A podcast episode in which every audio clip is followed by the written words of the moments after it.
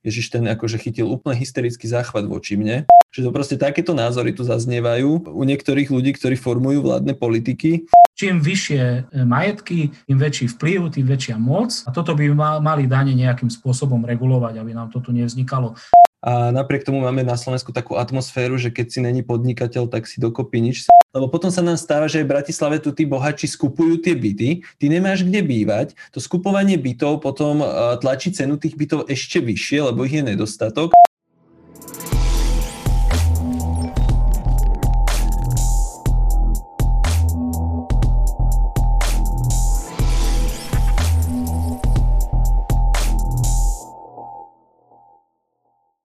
Tak ahoj Jano, vítam ťa znovu pri našom ďalšom podcaste a vítam aj tých, čo to pozerajú.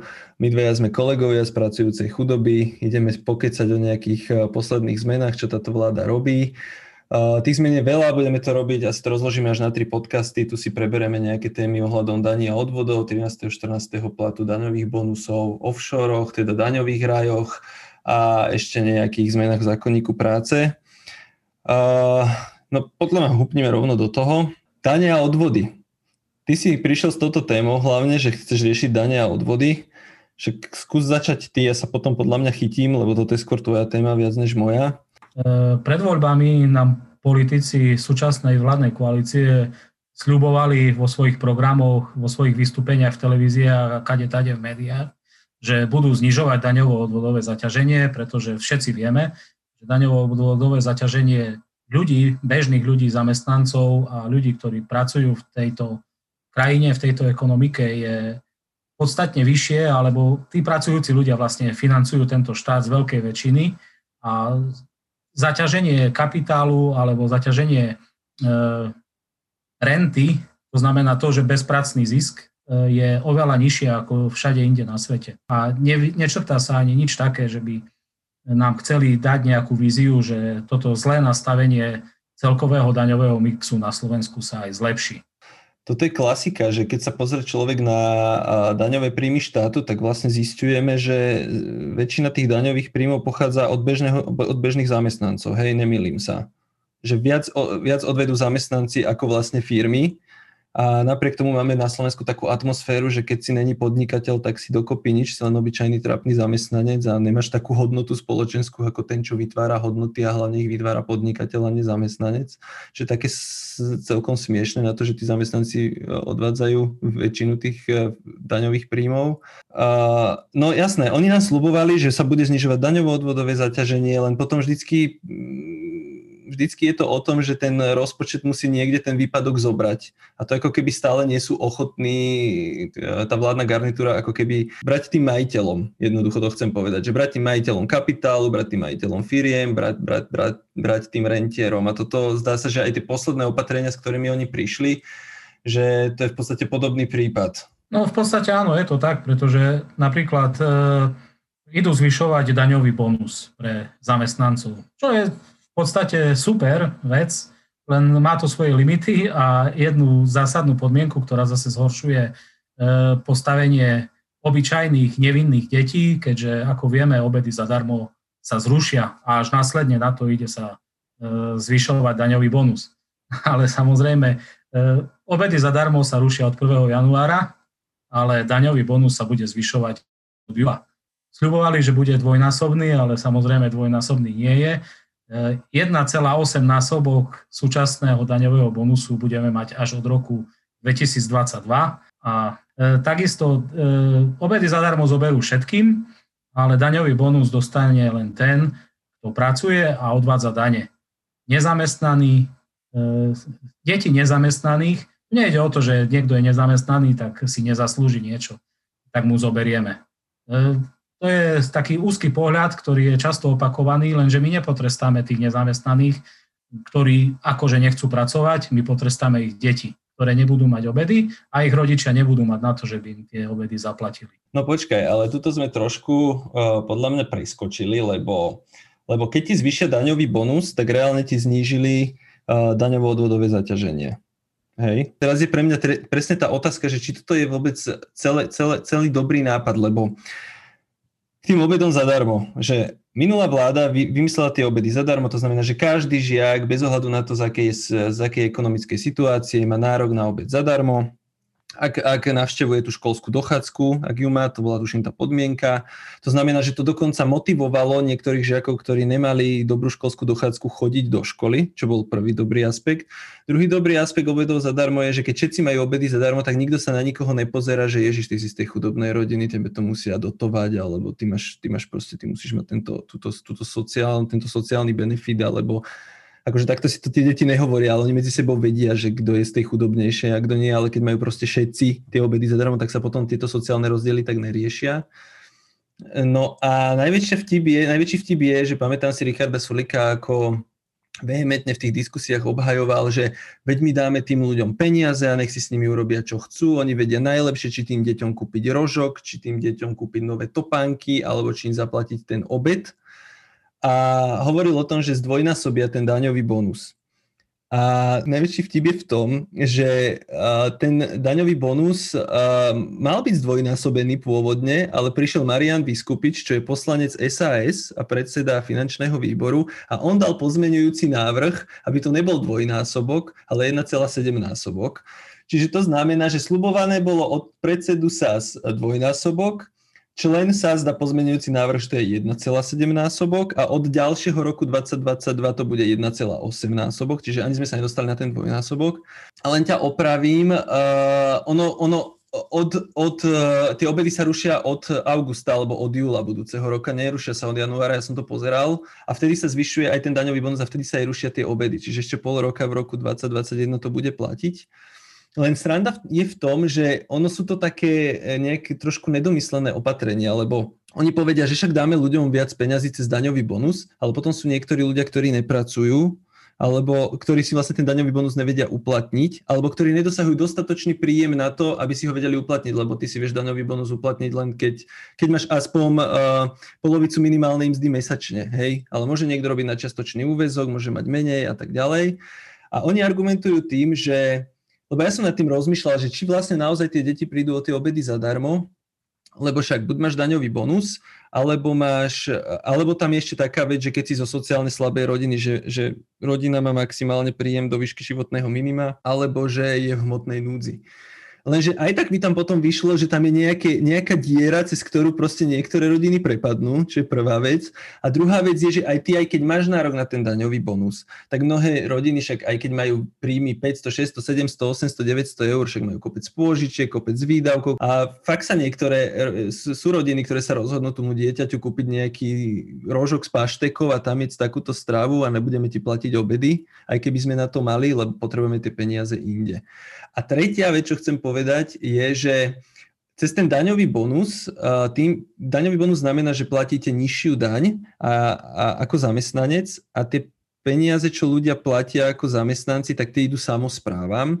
A samozprávy, proste oni už si zvykli na tie obedy zadarmo, už to celé vyriešili, celú tú logistiku a tak ďalej, ale tým, že vláda vlastne zase tak nejak, že že však dáme ľuďom peniaze, čo je super, ale treba to nejak vždy domysleť, tak spravila to, že cez ten daňový bonus, to znamená, že keď sa budú platiť nižšie dane, budú mať samozprávy nižšie príjmy.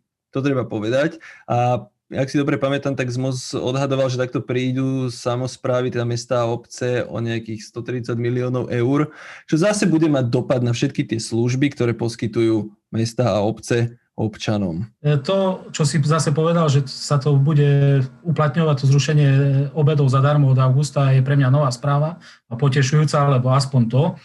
Ale e, tu treba povedať aj to, že napríklad tie samozprávy, e, tam, kde sa v dôsledku obedov zadarmo navýšil počet strávnikov, zobrali pomocné sily, zobrali kuchárov nových a teraz po tom zrušení obedov zadarmo samozrejme zase klesnú počty strávnikov, No čo s tými ľuďmi v tých kuchyniach? No niekde si ich možno dovolia ponechať, lebo ich budú, nebudú chcieť ich prepustiť, ale mnohé kuchárky alebo pomocné síly v kuchyniach prídu o prácu. Čiže má to aj takéto svoje negatívne dôsledky. A to, čo si spomínal, že v tej diere uviaznú nejaké deti, tak e, sám kraj nejak e, to pripustil a hovoril, že to bude riešiť nejakými financiami, ktoré má on ako minister, lenže e, už to niektorí odborníci spočítali, bude to niekoľko desať tisícok detí a jednoducho krajňák nemá také fondy, aby toto ufinancoval. Čiže cez túto zmenu, cez sieť, túto záchrannú sieť prepadne niekoľko desiatok tisíc detí. Bohužiaľ. A ďalšia vec, ktorú si spomínal, že áno, že sa s tým zníži daňovo-odvodové zaťaženie zamestnancov, Áno, na jednej strane super, lenže máme tu aj druhú stranu. Niektoré dane a odvody sa nám budú zvyšovať. Bohužiaľ, pretože s tým neurobili nič. Napríklad odpočítateľná položka sa nezvyšuje, alebo sa zvyšuje len veľmi málo a to znamená, že dane budeme platiť zase vyššie od budúceho roka. Áno, vlastne máš pravdu v tom, že, že síce ten daňový bonus je pekné, že sa zvýši na dvojnásobok, ale to je len, ak, to je len pre deti od 6 do 15 rokov, čiže z nejakých 23 eur to vyjde 46 eur 44 centov. No, pardon, nie dvojnásobok, 1,7 násobok, takže 39 eur alebo nejak tak to bude, lebo pán Vyskupiš bol proaktívny. Čiže na jednej strane by som povedal, že ale veď sa tým pádom znižilo daňové zaťaženie ľudí, ale len tých, čo majú tieto deti ale nie všetkých, čo pracujú. Čiže to je prvý problém. Druhý problém, to čo si hovoril, že naozaj, že pár desiatok tisíc e, prepadne tým sitom. Ja som zachytil niekde číslo, že 48 tisíc detí by malo prepadnúť tým sitom. No mňa proste fascinuje, že tu máme nejaký systém, ktorý proste trvalo nejakú dobu zaviesť, ako tie obedy zadarmo. Má to aj ten sociálny aspekt, že to potom nebudí tie nerovnosti medzi tými deťmi, že hej, ty si z chudobnej rodiny, ty potrebuješ, do, ty potrebuješ nejaký dotovaný obed a mne to rodičia zaplatili a neviem čo nemáš s tým žiadne starosti, samozprávy sa na to pripravili, je to funkčný systém, proste je to bez roboty pre tých rodičov, všetci vedia, že to zadara, ale teraz ideme zrazu zvyšovať nejak daňový bonus, najprv na dvojnásobok, potom na 1,7 násobok, vytvárať uh, akoby tie, uh, tie deficity v rozpočtoch samozpráv, lebo oni tým prídu o prachy,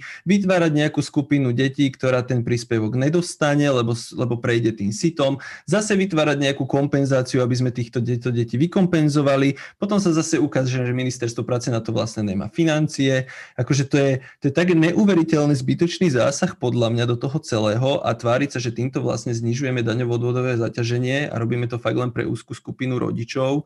Čiže toto mi príde akože ne, ako veľmi nesystémový, zbytočný krok. Ako mne to príde, že na čo toto bolo treba meniť. Však to už bolo tak vykomunikovaná téma, už si všetci na to zvykli, všetci to pochopili a proste príde mi to ako, že, že na čo do toho tá vláda babre. S týmto ja mám problém. Že na čo babre do niečoho, čo v podstate funguje. Samozrejme, keď sa tie obedy zadarmo, eh, to je taký tiež eh, pejoratívny výraz o, o týchto obedoch, pretože sú to dotované obedy vo svojej podstate. Štát dotuje nejakým spôsobom, ale začalo sa o tom rozprávať ako o obedoch zadarmo, ako niečo, čo je socialistický vymysel a neviem čo. Pritom to funguje bežne v Škandinávii, v Nemecku, vo Francúzsku, v USA dokonca to v niektorých štátoch alebo mestách funguje a prináša to svoje pozitíva. U nás e, sa to zaviedlo samozrejme s mnohými chybami, bolo to dosť chaotické, keď sa to zavádzalo, e, ale utriaslo sa to a fungovalo to. No lenže keďže to chytilo taký ten zlý obraz a tá naša pravicová časť, tá ultrapravicová časť e, dnešnej koalície, ktorú si spomínal, čo je SAS, tak e, títo to mali v zuboch a jednoducho si to vyboxovali a presadili. Čiže k tomu, čo viac povedať. Je to veľmi zlé rozhodnutie, ktoré nie je domyslené a ešte mnohé negatíva z toho prídu a ukážu sa ešte len. Ako som hovoril, uvidíme, koľko tých kuchárok a pomocných síl z tých kuchyň príde teraz zase o robotu. No mne to hlavne príde ako zbytočné. Paprež niečo, čo netreba, pritom tu máme milión problémov, ktoré treba riešiť, riešia sa tu strávne lísky, riešia sa obedy zadarmo, proste to sú už aké, prosím ťa, toto veci. Nehovoriac o tom, že tých vecí, ktoré prichádzajú tak neuveriteľné množstvo, že to už ani nestíhame sledovať, ani my, čo sa tým nejak zaoberáme, si to nerobíme, ako keby, není to náš platený job, tieto naše hobby, ale je to proste niečo, čím sa zaoberáme, hej. Ale ja už som zistil, že ani profesionáli, ktorí sú za toto platení, nejaké organizácie, že toto sledujú, už nestíhajú sledovať ani tie zmeny, lebo väčšie, akože to je už úplne že neuveriteľná záplava, že do čoho všetkého za tu babre. Ale treba doplniť informáciu, ktorá v čase nahrávania tohto podcastu nebola známa. Prezidentka zákon o zrušení obedov zadarmo vrátila práve z dôvodu, že by cez nový systém prepadlo 48 tisíc detí. Takže prezidentka zákon nepodpísala a je teda zrejme, že aspoň ona myslí na tieto deti. Keď už sa to vláde nepodarilo. A keď sme teda pri tom, tak uh, jak si ty hovoril na začiatku, že vláda pre nám chcela znižovať dane a odvody a, a proste sa tu stále hovorí, aké máme vysoké daňové odvodové zaťaženie, bla bla bla. A úplne ma zaujalo, že, že teraz, uh, čo sa týka toho 13. a 14. platu, ktorý ti mohol zamestnávateľ dať, v lete a na Vianoce, tak si mal do 500 eur ten plat oslobodený od daní a odvodov, od všetkých odvodov, od sociálnych a zdravotných. Vtedy to zavedol, tuším, Danko z SNS, bolo okolo toho veľa kriku, ale je to nejaký, akože nepríde mi to úplne systémový krok, ale je to nejaký, nejaký nie, a je to istý spôsob zníženia daňovo-odvodového zaťaženia, hej. Čiže proste máš naozaj, že tých 500 eur, čo dostaneš, sú tvoje, hej, a zamestnávateľ z nich neplatí odvody, ty z nich neplatíš odvody, proste boli to čistých 500 eur, nikoho to nejako nezaťažovalo, boli to čisté peniaze. A zrazu sme tam, že ministerstvo financí nevie, kde zobrať peniaze, tak si povedalo, tak niečo zdaníme. Čo by sme teda zdanili? Zdaníme pracujúceho človeka, tak zase ti, zase ti berú z výplaty aj z tých uh, obyčajných 500 eur, raz za pol roka ti berú dane a odvody v plnej výške. Čo na toto hovoríš? No zase je to ten nesystémový krok alebo nesystémový prvok, pretože niečo máme zavedené a my len kvôli tomu, že by sme si zvýšili e, príjem, tak to zrušíme bez toho, aby sme sa pozreli na dôsledky alebo príčiny toho, čo máme na Slovensku. A zase sa berú peniaze tam, kde už sa doteraz brali. Čiže zase sa nezdaňuje renta, nepracný zisk, majetok a tak ďalej, čo vieme, že na Slovensku zdaňujeme majetok asi najmenej na celom svete vyspelom, myslím, z krajín OECD, alebo patríme medzi jednu z tých krajín, ktorá zdaňuje majetok a rentu najmenším podielom a zdaňujeme najviac práve ľudí, ktorí vykonávajú nejakú prácu. A to je jedno, či sú to podnikatelia, či sú to živnostníci alebo zamestnanci, ale týchto ľudí, ktorí vykonávajú prácu, ktorí robia niečo, tak týchto zdaňujeme najviac. A to je chyba celého systému tak, ako je nastavený na Slovensku. No hej, akože na toto tlačí napríklad aj INES, aj SAS a všetci, že máme vysoké daňové odvodové zaťaženie, že by sme tých ľudí mali najmenej menej zdaňovať a, a menej zodvodňovať, aj keď oni vždy chcú, aby sa menej zdaňovali, zodvodňovali, respektíve aby sa menej zodvodňovala tá časť, čo platí zamestnávateľ z tej hrubej mzdy, lebo, lebo ty máš nejakú, sme to vysvetlili, ty máš napríklad hrubú mzdu tisíc eur a ty z nej musíš zaplatiť nejaké svoje dania a odvody a to, čo toho, čo, to, čo ti ostane čistá mzda. Lenže ty, keď máš hrubú mzdu 1000 eur, to znamená, že ďalších 35% musí zamestnávateľ zaplatiť na odvodoch, čiže nejakých tých ďalších 350 eur on dá na odvodoch. A oni chcú, aby sa to, čo platí zamestnávateľ na tých 1000 eur na odvodoch, znížilo. Lenže to sa ti potom nijak nepremietne do tej čistej mzdy. To treba povedať. Že to je také neférové, ako keby aj zo strany SAS aj iné sú, že oni chcú znižovať tie dane a odvody, respektíve tie odvody, ale na strane zamestnávateľa najmä. Lebo keby sa to znížilo na strane zamestnanca, tak sa to automaticky premietne do čistej mzdy. K tomu e, ťa len doplním. V podstate áno, napríklad aj iné stále spomína, že máme vysoko daňovo odvodové zaťaženie, ale to je ten pohľad e, zaťaženie práce, čiže tých výkonných ľudí. Ale keď si zoberieme e, porovnanie na základe daňovej, daňovo-odvodovej kvóty, to znamená, že komplet všetky dane a všetky odvody tak na Slovensku platíme jeden z, e, platíme jeden z najmenších podielov v OECD, teraz nepamätám presne, ale sme, myslím, že 8 krajina od konca. Všetci ostatní platia vyšší podiel z HDP ako my na daniach a odvodoch. Čiže to znamená, že to je presne ten problém, že u nás je veľmi veľa zaťažená práca a veľmi málo majetok a renta. A, a práve toto oni nechcú. Oni chcú znižovať to daňovo-odvodové zaťaženie práce, čo je fajn, čo je super, ale keď ako náhle niekto povie, že treba zvýšiť daňovo-odvodové zaťaženie e, majetku a renty, tak už pr, vtedy už je zle. Toto sa nesmie diať. No ale to sa nedá jednoducho, keď e, tento štát má nejaké náklady, ktoré financuje, tak jednoducho niekde tie peniaze zobrať musí. A samozrejme Ines a ich kolegovia, kamaráti hovoria jedno, že štát má znižovať výdavky. No kde má štát znižovať výdavky? Samozrejme je tu nejaká, nejaká miera neefektivity, e, korupcia a tak ďalej, ale keby sme tú korupciu a neefektivitu osekali úplne na nulu, tak jednoducho e, na, e, tam nenájdeme dostatok prostriedkov na to, aby sme mohli len znižovať daňovo-odvodové zaťaženie práce. Jednoducho tam dosť peňazí nie je. Hej, čiže ak som správne pochopil, ty hovoríš, že keď sa ščítajú všetky tie dane a odvody, ale aj dane, čo platia firmy a korporácie a tak ďalej, tak celkovo ten objem peňazí je jeden z tých menších, čo sa voči HDP odvedie štátu, než západných krajín. A je to tým, že síce prácu zdaňujeme vysoko, aj zodvodňujeme, ale tým, že strašne nízko zdaňujeme kapitál, firmy, majetok a tak ďalej, tak dokopy to robí veľmi, ako menší balík peňazí než na západe. Hej, dobre som pochopil. No áno, samozrejme, veľmi nízke dane z dividend, e, skoro žiadne alebo minimálne dane z ekológie tu máme. E, zdanenie majetku je jedno z najmenších v OECD, dedická daň je úplne zrušená. A toto všetko by sa nejakým spôsobom dalo zdaniť tak, aby to nezasiahlo tých najchudobnejších, ale práve tých bohatých, ktorí majú obrovské majetky. Na jednu stranu musím po, aj pochváliť túto vládu, lebo konečne niečo začala robiť aj s tzv. offshoremi alebo daňovými rajmi, kde teraz naposledy zvýšili zdanenie kapitálu, ktorý odteká do daňových rajov. Návrh bol troška prísnejší, potom tam ministerstvo hospodárstva zasiahlo a nejakými argumentami ho troška osekalo ten návrh. Čo som počul, tie, na, eh, tie argumenty ministerstva hospodárstva boli celkom k veci, ale samozrejme troška to zníži ten výber tejto dane, ale predsa je to aspoň nejaký krok vpred, ale ako som povedal, toto je kvapka v mori oproti tomu, čo by sme tu mohli naozaj zdaňovať eh, nejakým iným spôsobom a uľahčiť takto bežných ľudí, ktorí na Slovensku pracujú. Dobre, tak si len teda tak na záver načrtníme, že, uh, že jak by teda ten daňový mix mohol vyzerať, alebo akým smerom by sa mal uberať, lebo my sme tak zase není až tak na tom, aby sme tu načrtli daňovú reformu, ale že čo by sa malo viac zdaňovať, čo by sa malo menej zdaňovať, ako by sa malo toto celé preklopiť. Lebo napríklad a potom sa dotkne aj tej dani z dedictva, lebo každému treba aj dan z majetku, aj dan z dedictva príde bežnému človeku na prvé počutie ako absurdná vec, že prečo mám platiť ešte vysoké dane za to, že vôbec bývam v nejakom byte z toho bytu, alebo prečo mám vôbec platiť nejakú daň len z toho, že zdedím po rodičoch jeden obyčajný byt alebo pár tisíc eur, že proste 6 toho mála mám platiť štátu daň.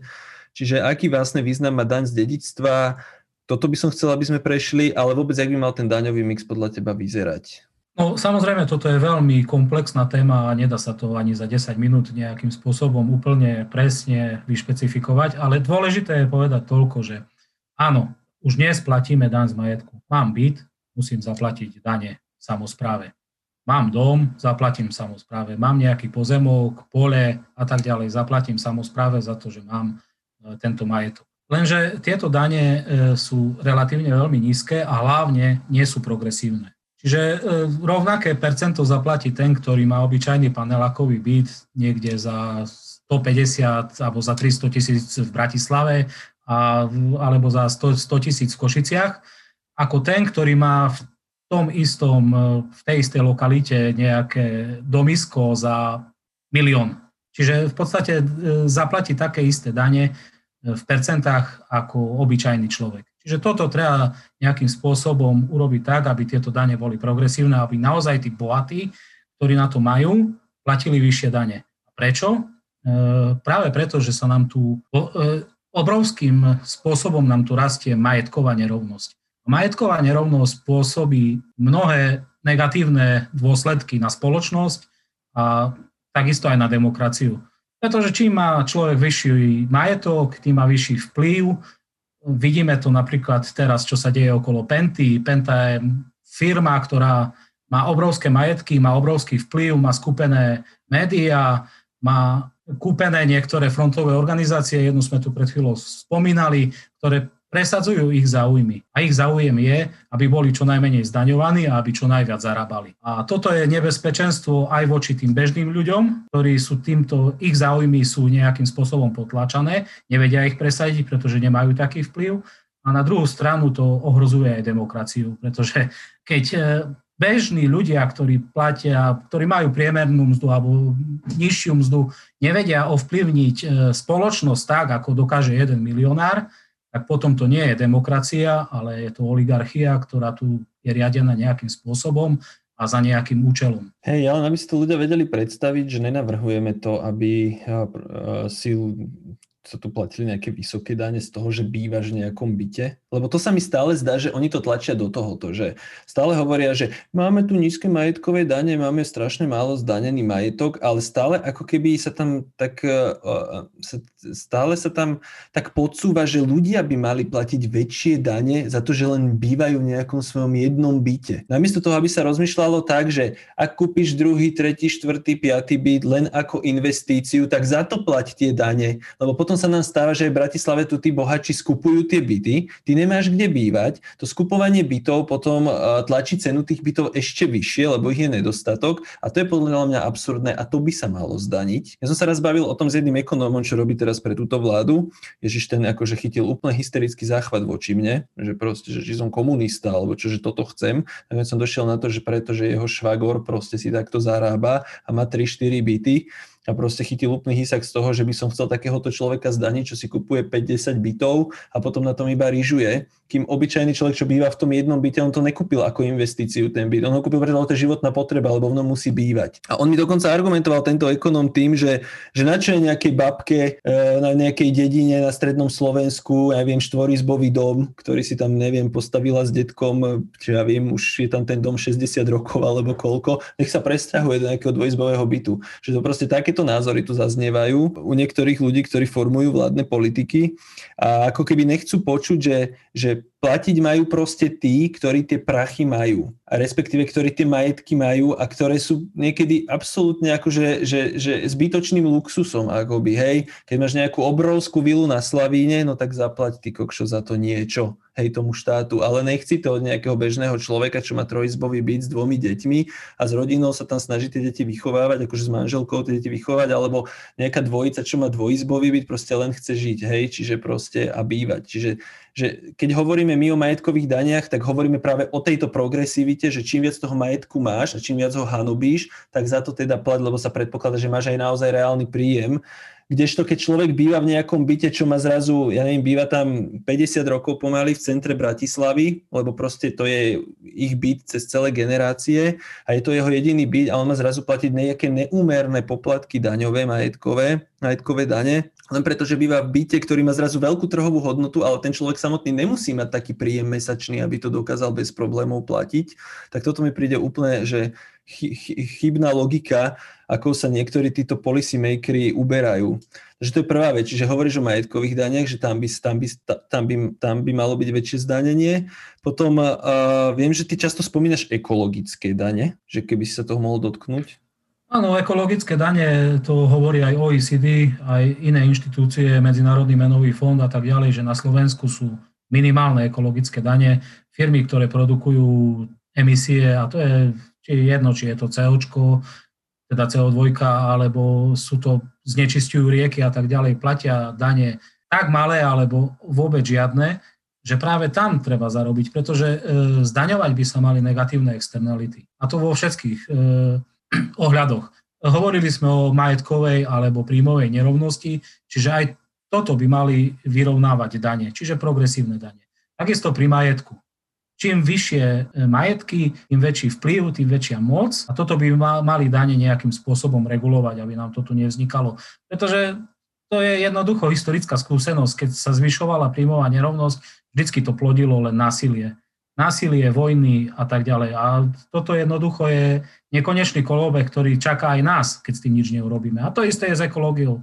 Ekológia poškodzuje, poškodzuje životné prostredie, ale aj nás, však koľko ľudí na Slovensku zomrie na to, že máme znečistené ovzdušie. Samozrejme, že to treba riešiť. Treba, aby sa aj toto zdaňovalo. Takisto, keď sme rozprávali o majetku, tak tým istým spôsobom, ako u majetku, čím je e, vyšší ten majetok, tak aj e, dedická daň by mala byť tým vyššia. Keď zdedím maličký bytik po rodičoch, tak zaplatím nejakú malú, ale keď zdedím, ja neviem, nejakú obrovskú vilu, ako si ty povedal na Slavine, tak by som mal zaplatiť podstatne vyššiu dedickú daň.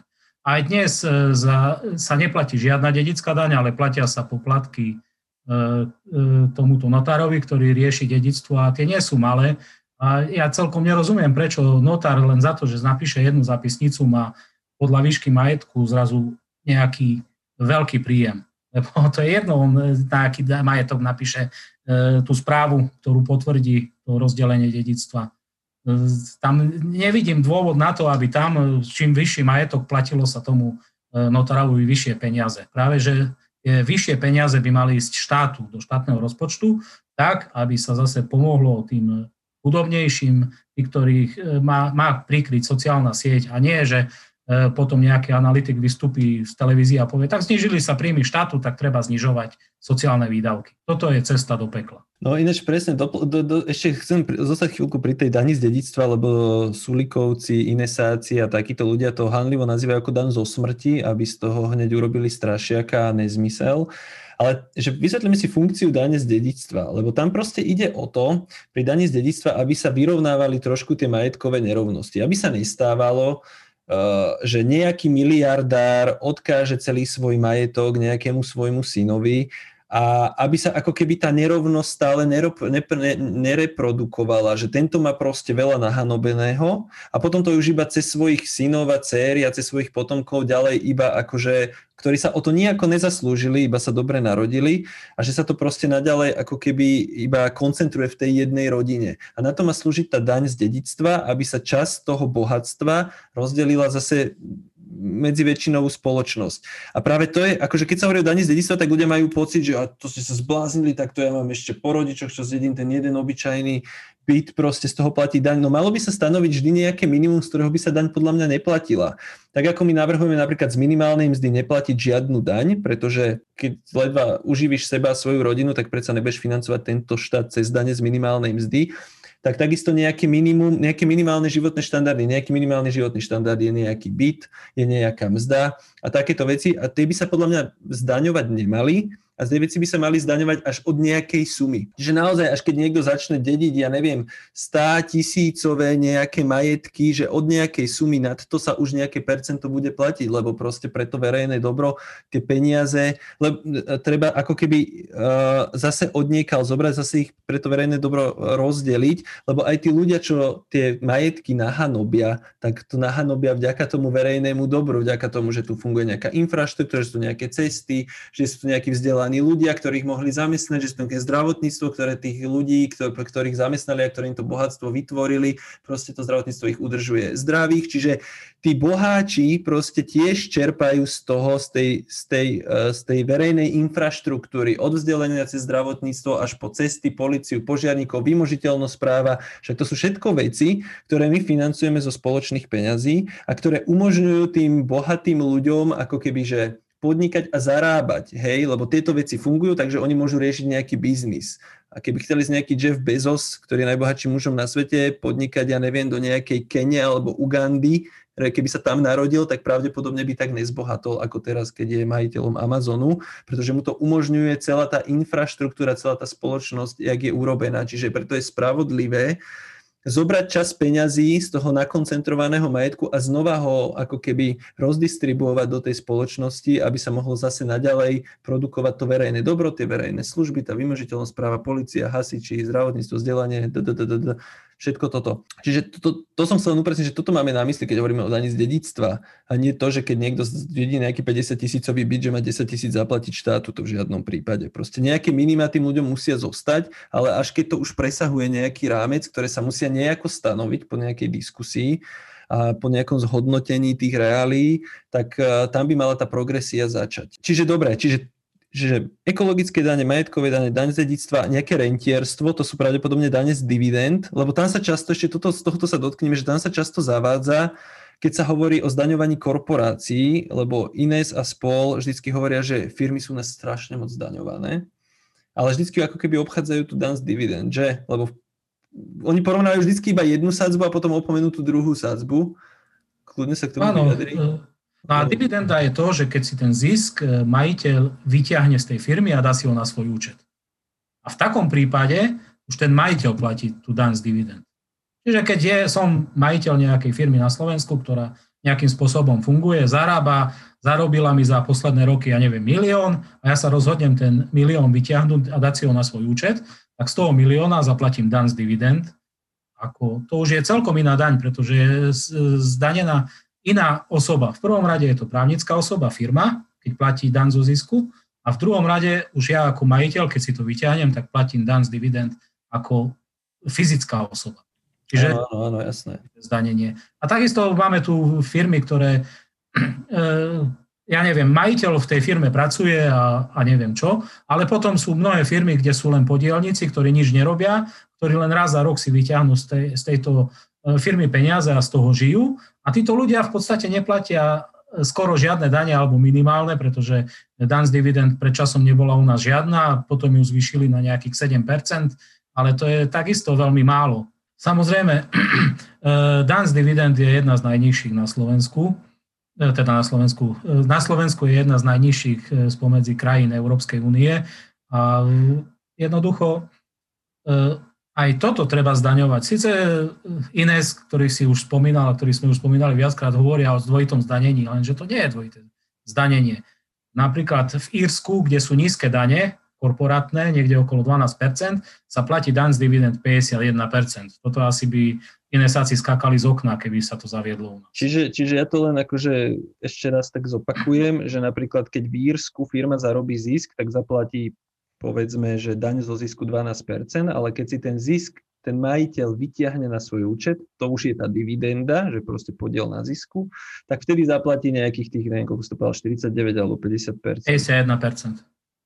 51%. Hej. Čiže na, tu sa práve, práve tu sme tak vymenovali, že čo by sme teda tak zdaňovali, keby sme my mohli hovoriť do toho daňového mixu a čo by sme menej teda zdaňovali alebo zodvodňovali. No, v prvom rade by trebalo, aby sa zvýšila odpočítateľná položka. My sme už to o tom viackrát hovorili, že odpočítateľná položka by sa mala zvýšiť minimálne na výšku minimálnej mzdy, aby ten, kto berie minimálnu mzdu, neplatil žiadne dane, pretože to je naozaj chudobný človek, ktorý z môjho pohľadu nemá prečo platiť dane. On si zaplatí svoje odvody, ktoré má zaplatiť na to, aby fungoval ten základný systém a všetko ostatné dá na svoju existenciu. Všetci vieme, že jednoducho títo ľudia, ktorí zarábajú minimálnu mzdu, si nešetria, pretože nemajú z čoho jednoducho. A ešte toto im zdaňovať je podľa mňa úplne zlé. A samozrejme odpočítateľná položka by pomohla všetkým, teda zvýšenie.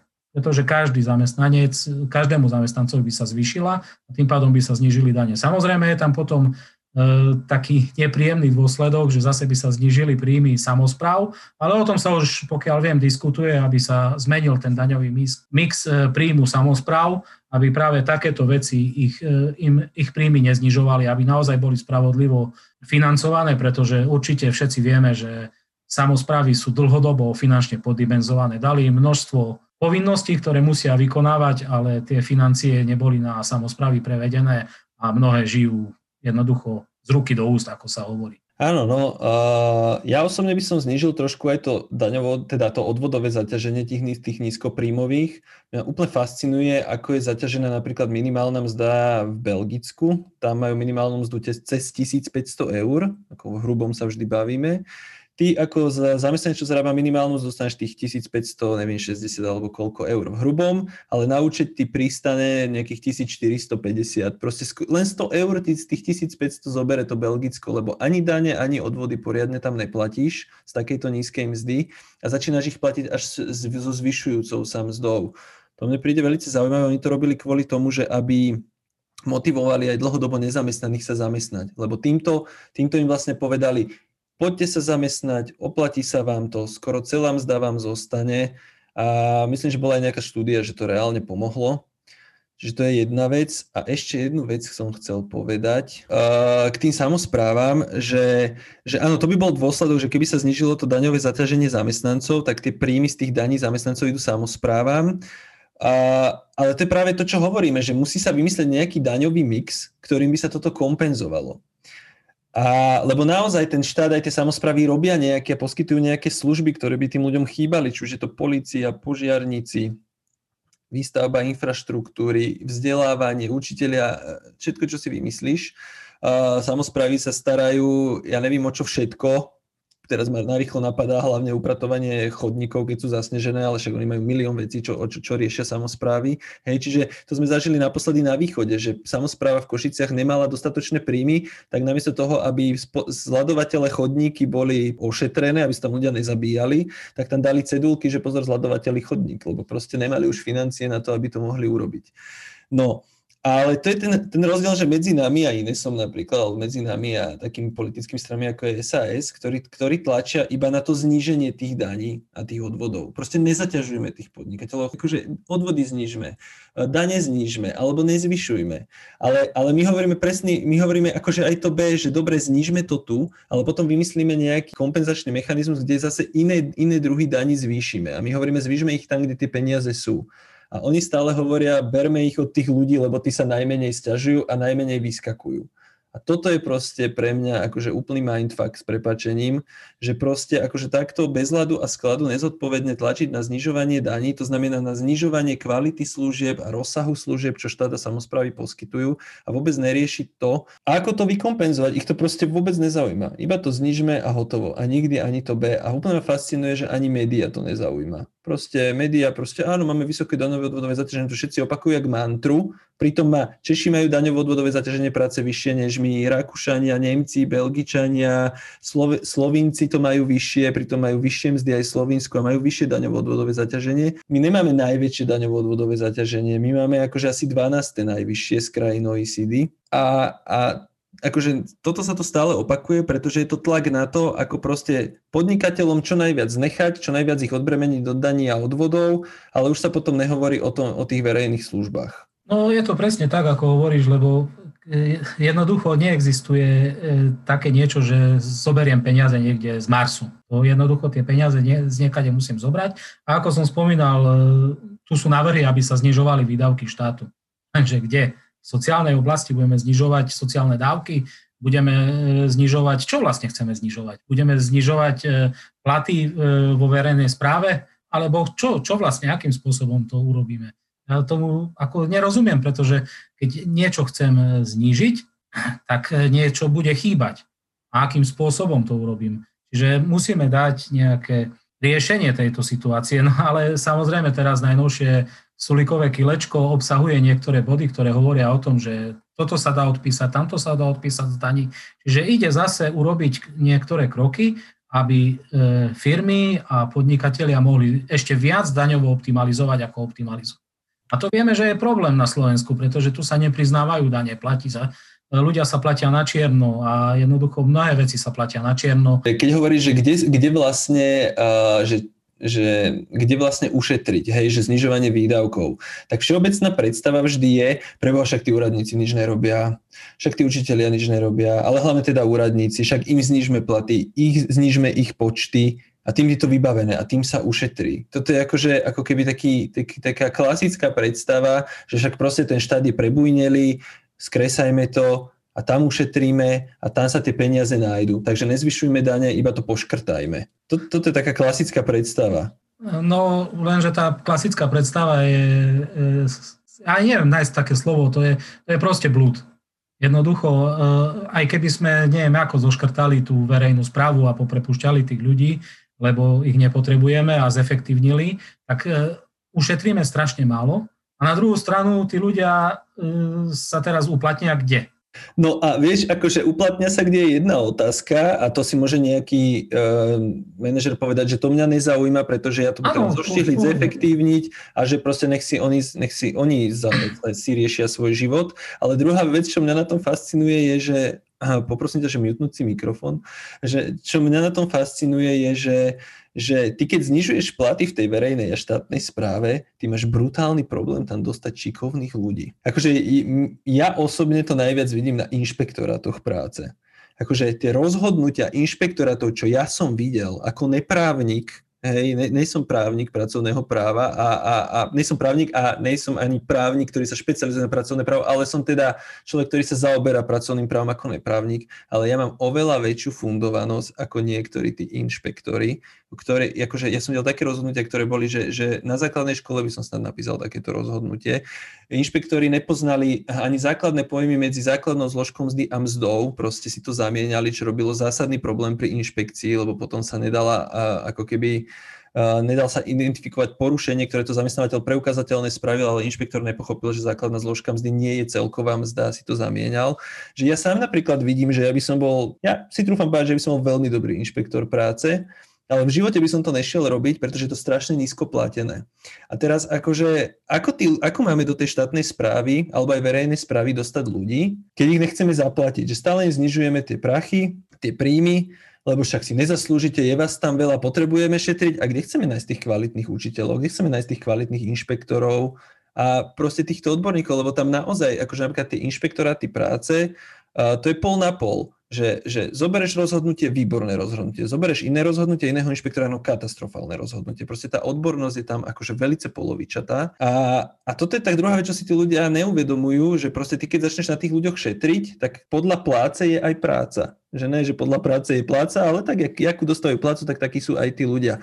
A ty, keď chceš napríklad vybudovať kvalitnú krajinu, tak ty potrebuješ aj kvalitné inštitúcie. Potrebuješ kvalitných inšpektorov, nie len práce, potrebuješ aj kvalitných kontrolórov, či už z inšpekcií, kadejakých, že Slovenská obchodná inšpekcia, potravinová inšpekcia, potrebuješ kvalitných sudcov, kvalitných úradníkov, čo ti dobre poradia, pomôžu ti. Proste potrebuješ kvalitných ľudí, ako tie inštitúcie sú zásadné pri tom, aby sa tá krajina rozvíjala, ale keď máme také inštitúcie, aké máme, že, to, že, že stále panuje také, že preboha Ježiš Maria, idem na úrad, to bude utrpenie, aj keď sa to veľakrát už, akože už sa to aj otočilo za tie roky, že už sú naozaj tí úradníci mnohokrát aj minimálne, už keď aj odbornosťou niekedy pokulhávajú, tak sú aspoň nápomocní a ochotní, ale tiež ako kde. Ale toto je tá pointa, že zase niekde akože ubereš peniaze a zase to niekde chýba. A stále ako keby si tí ľudia neuvedomujú, že, že nemali by ako keby stavať na piedestal jedno povolanie nad druhé povolanie. Proste dôležitý aj ten človek za pásom, čo niečo robí, dôležitý aj ten človek v kancelárii, čo niečo robí, ale dôležitý aj ten úradník, čo niečo robí. Veď každá tá robota od upratovačky cez nejakého konštruktéra až po úradníka až po manažera má svoje miesto v tom procese.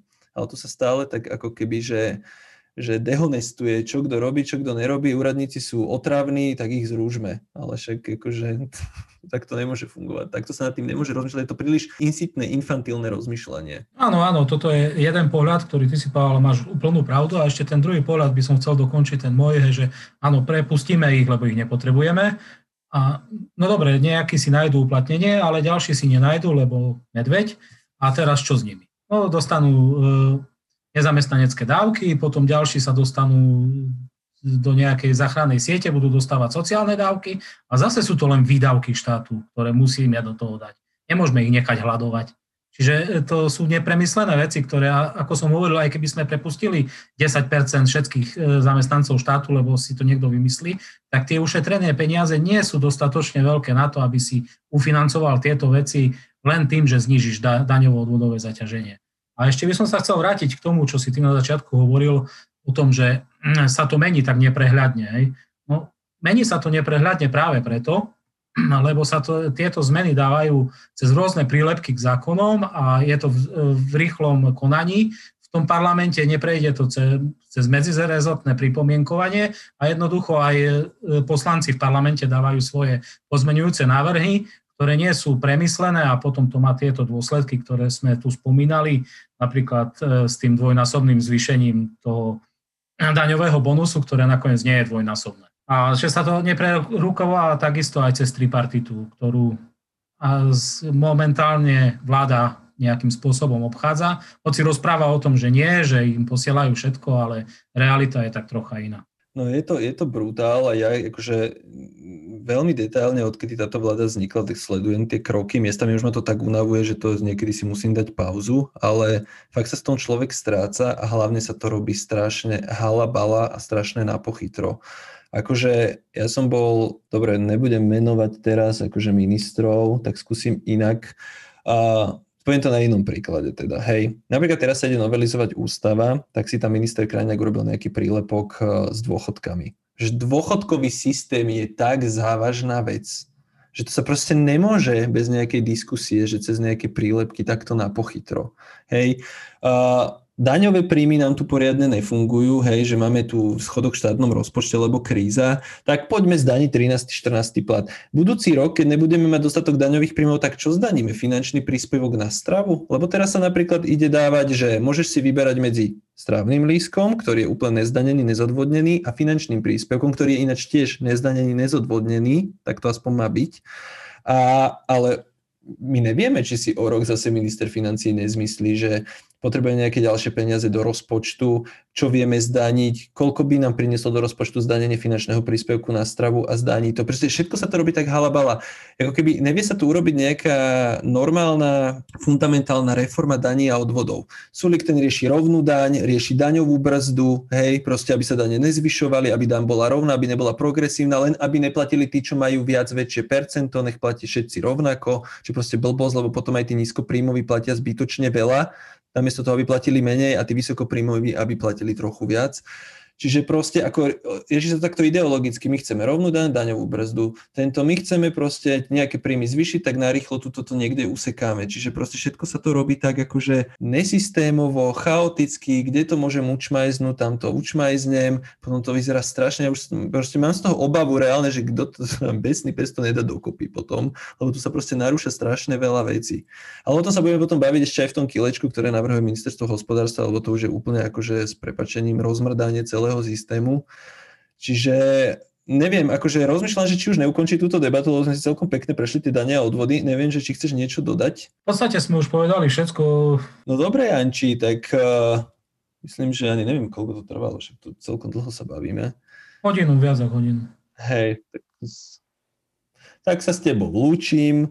Lúčim sa s divákmi, dúfam, že si to niekto z vás dopozeral do konca a vidíme sa teda pri ďalšom podcaste. Takisto, majte sa. Čau, čau.